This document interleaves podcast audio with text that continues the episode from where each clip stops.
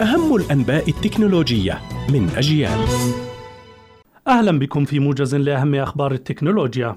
شركة كانون تكشف عن أحدث نماذج من كاميرات EOS المخصصة لمحبي التصوير الاحترافي وتأتي EOS R5C الجديدة بهيكل متين مصنوع من المعدن والبلاستيك وألياف الكربون مجهز بمنافذ وملحقات تساعد على وصلها مع مختلف أنواع المصابيح والإضاءة الخارجية والميكروفونات والشاشات ويمكنها التقاط صور عالية الدقة في الظلام وتقنيات التركيز البؤري التلقائي تسجيل التصوير أثناء الحركة وتوثيق الفيديوهات بتقنية 4K بمعدل 60 إطارا في الثانية.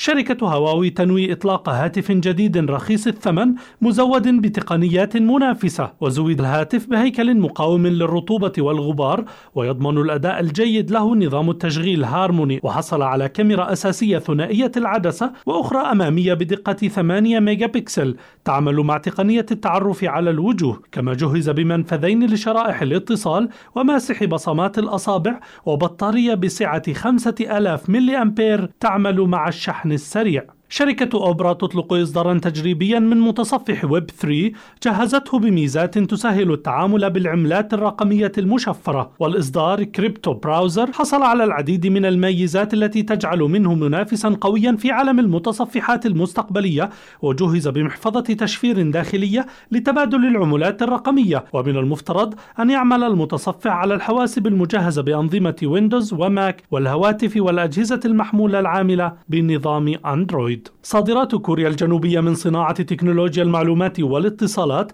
ترتفع بنسبة 24% في عام 2021 مقارنة بالعام السابق لتصل إلى أعلى مستوى لها على الإطلاق ويأتي الإنتاج القياسي البالغ 227 مليار دولار على خلفية الطلب العالمي القوي على الرقائق والشاشات والبطاريات القابلة لإعادة الشحن. إلى اللقاء.